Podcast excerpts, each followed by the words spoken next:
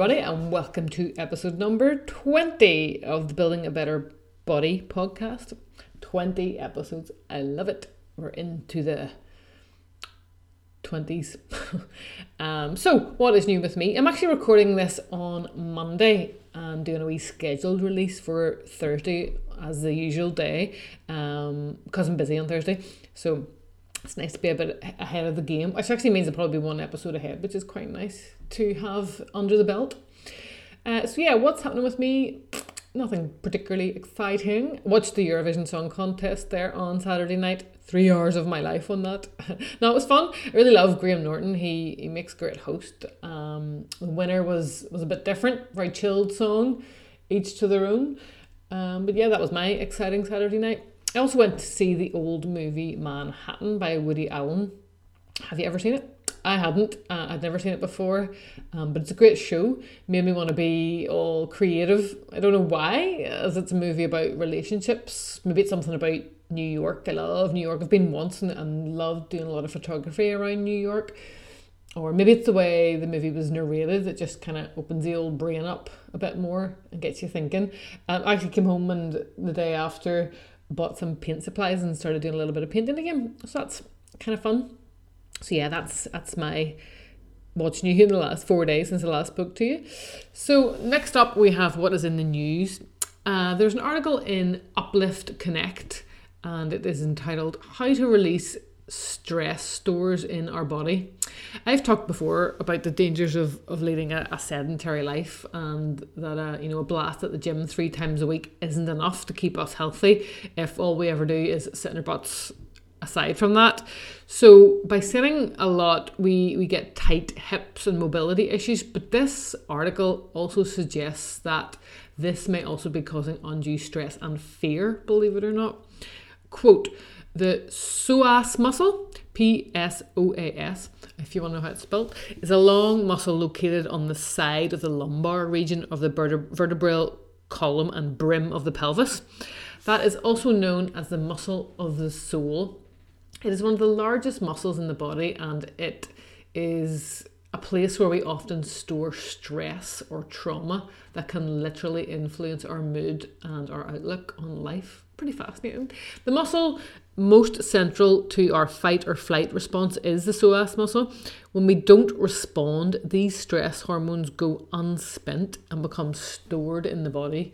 This can bring many health problems, including insomnia, lowered immune system, anxiety, eating disorders, depression, and living in a constant state of fear or alert.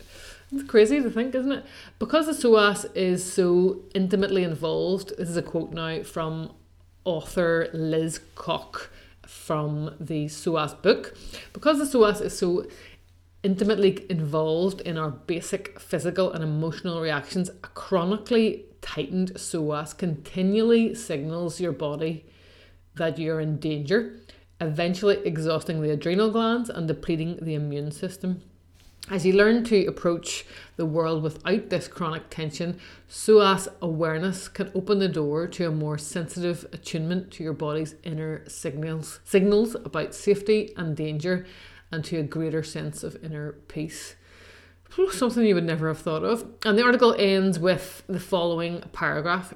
If you spend as much time stretching your psoas muscle every day as you did reading this article, you will notice some big changes in your life. You will loosen your mind from the grips of fear and anxiety. It comes down to conscious choice to live in trust and love instead of fear and anxiety. And that choice has to be followed by real world action. It starts within. So, how to stretch it? you got to get your yoga on. Um, you know, yoga's been associated with a ton of health benefits. Um, I do yoga, and I don't know if you've heard of Diamond Dallas Page, but he does DDP yoga. That's what he calls it. And a lot of his work actually weirdly concentrates on the psoas muscle. Um, and I actually did some this morning uh, because I was feeling very stiff, and I, I do feel great now. So, what's the worst that can happen if you build a tiny bit of yoga into your week? you could end up sorting out a lot of your stress that's held in the body. So I thought that was quite interesting. Now, moving on, we have the topic of the week, which today is prebiotics. Prebiotics. I'm sure by now you have heard about probiotics. I've talked about them a lot before, but prebiotics may be something new to you. I was watching a documentary the other night called The Truth About Sleep. You possibly have seen it. Uh, Dr. Michael Mosley was discussing, along with a lot of other stuff. I mean, that program is a whole other podcast in itself. It was interesting and it's stuff that I've talked about before. But he did home in on slightly prebiotics. So it got me thinking I should do a podcast on that. So here we are today. So as as I say, most of us know that probiotics are important for our gut health. They are live bacteria associated with lots of processes within the body. So that being said, these little guys need nurtured. There's no point in getting great bacteria in to your gut and then them not thriving and they wither away due to a hostile environment. So you've got to look after these guys. And that's where prebi- prebiotics come in. Prebiotics are indigestible foods that make it all the way to the gut intact and then they feed the different strains of bacteria that are in there. So they're generally classified in three different forms non starch polysaccharides, soluble fiber, and resistant starch. So today I'm going to discuss resistant starch. Just break out one of these.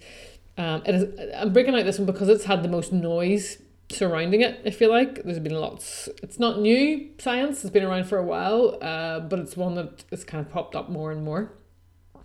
As resistant starch is not digested in the stomach, we don't see blood sugar spikes.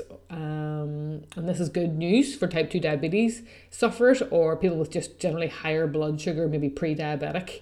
So it's good to know that if you're going to supplement with it, and I will talk about why um, that it's going to be okay. So, different types of resistant starch. Type 1 is bound within the cell walls of plants. It's in grains, seeds, and beans, and it is inaccessible. Type 2 is indigestible in the raw state and found in potatoes, green bananas, plantains, and cooking makes it digestible but removes the resistant starch. Type 3 forms when type 1 or type 2 is cooked and then cooled. So, foods such as cooked and cooled rice, cooked and cooled potatoes, and cooked and cooled sprouted or soaked beans. So, the resistant starch is intact whenever it cools down again. And then, type 4 resistant starch is a synthetic form, not recommended for consumption. It's chemically modified, but just to complete the set there of the, all four different types of resistant starch. Did I say three? Well, there's definitely four. okay. Um, so when when the resistant starch reaches our good bacteria in the gut, they digest it or ferment it, and certain benefits then are said to occur. So I'm going to talk about four of them. Number one, once fed on resistant starch, the good bacteria produce short chain fatty acids, one of them known as butyrate which has particular importance. It is actually the preferred energy source for the cells that line the colon, so keeping your colon intact and healthy. Number two, studies show that butyrate is a very powerful anti inflammatory uh, and specifically an anti inflammatory effect on the colon cells, improving their integrity uh, and then in, in turn the integrity of the gut, keeping toxins from entering the bloodstream. So you've heard of maybe leaky gut in the past. So leaky gut occurs because the integrity is compromised. So this is keeping your cell wall nice and the, the junctions in your cell wall nice and tight and strong. Number three, it is shown to have promising results with regard to reducing the risk of getting colorectal cancer, cancer by protecting your DNA. And then number four may help with sleep uh, and the quality of your vivid dreaming, which is quite exciting. Potentially because what it's, what's happening is it's feeding the serotonin producing gut bacteria, and then in turn, serotonin is converted into melatonin, and then that sends you off to sleep. So, pretty basic uh, stuff there. So, again, let's go over possible sources of resistant starch green bananas, plantains, cooked and cold rice. Now, I would soak my rice overnight before uh, cooking it as well uh, because I've talked about the possible arsenic in rice. Uh, and then you've got cooked or and cooled potatoes. So, uh, you can also supplement with pure unmodified resistant starch. There's one I'll link to in the show notes. Um, I would go easy on that though, just in case you can't tolerate it. You may get a ton of gas. Um, you can also get green banana flour on Amazon. Um, so that could be worth playing around with. Again, take it slow. We don't know what state your current uh, gut bacteria is in down there. So watch out for any discomfort and reduce the amount that you're taking if you do feel uncomfortable and maybe don't take it at all. Maybe it's just not for you. Possibly start with a teaspoon, see how that goes. You know, maybe maybe supplement doesn't appeal to you and you want to eat whole foods, which is, you know, ideal. Um, and you want to start with maybe doing your cooked potatoes and letting them cool. That's definitely worth a go.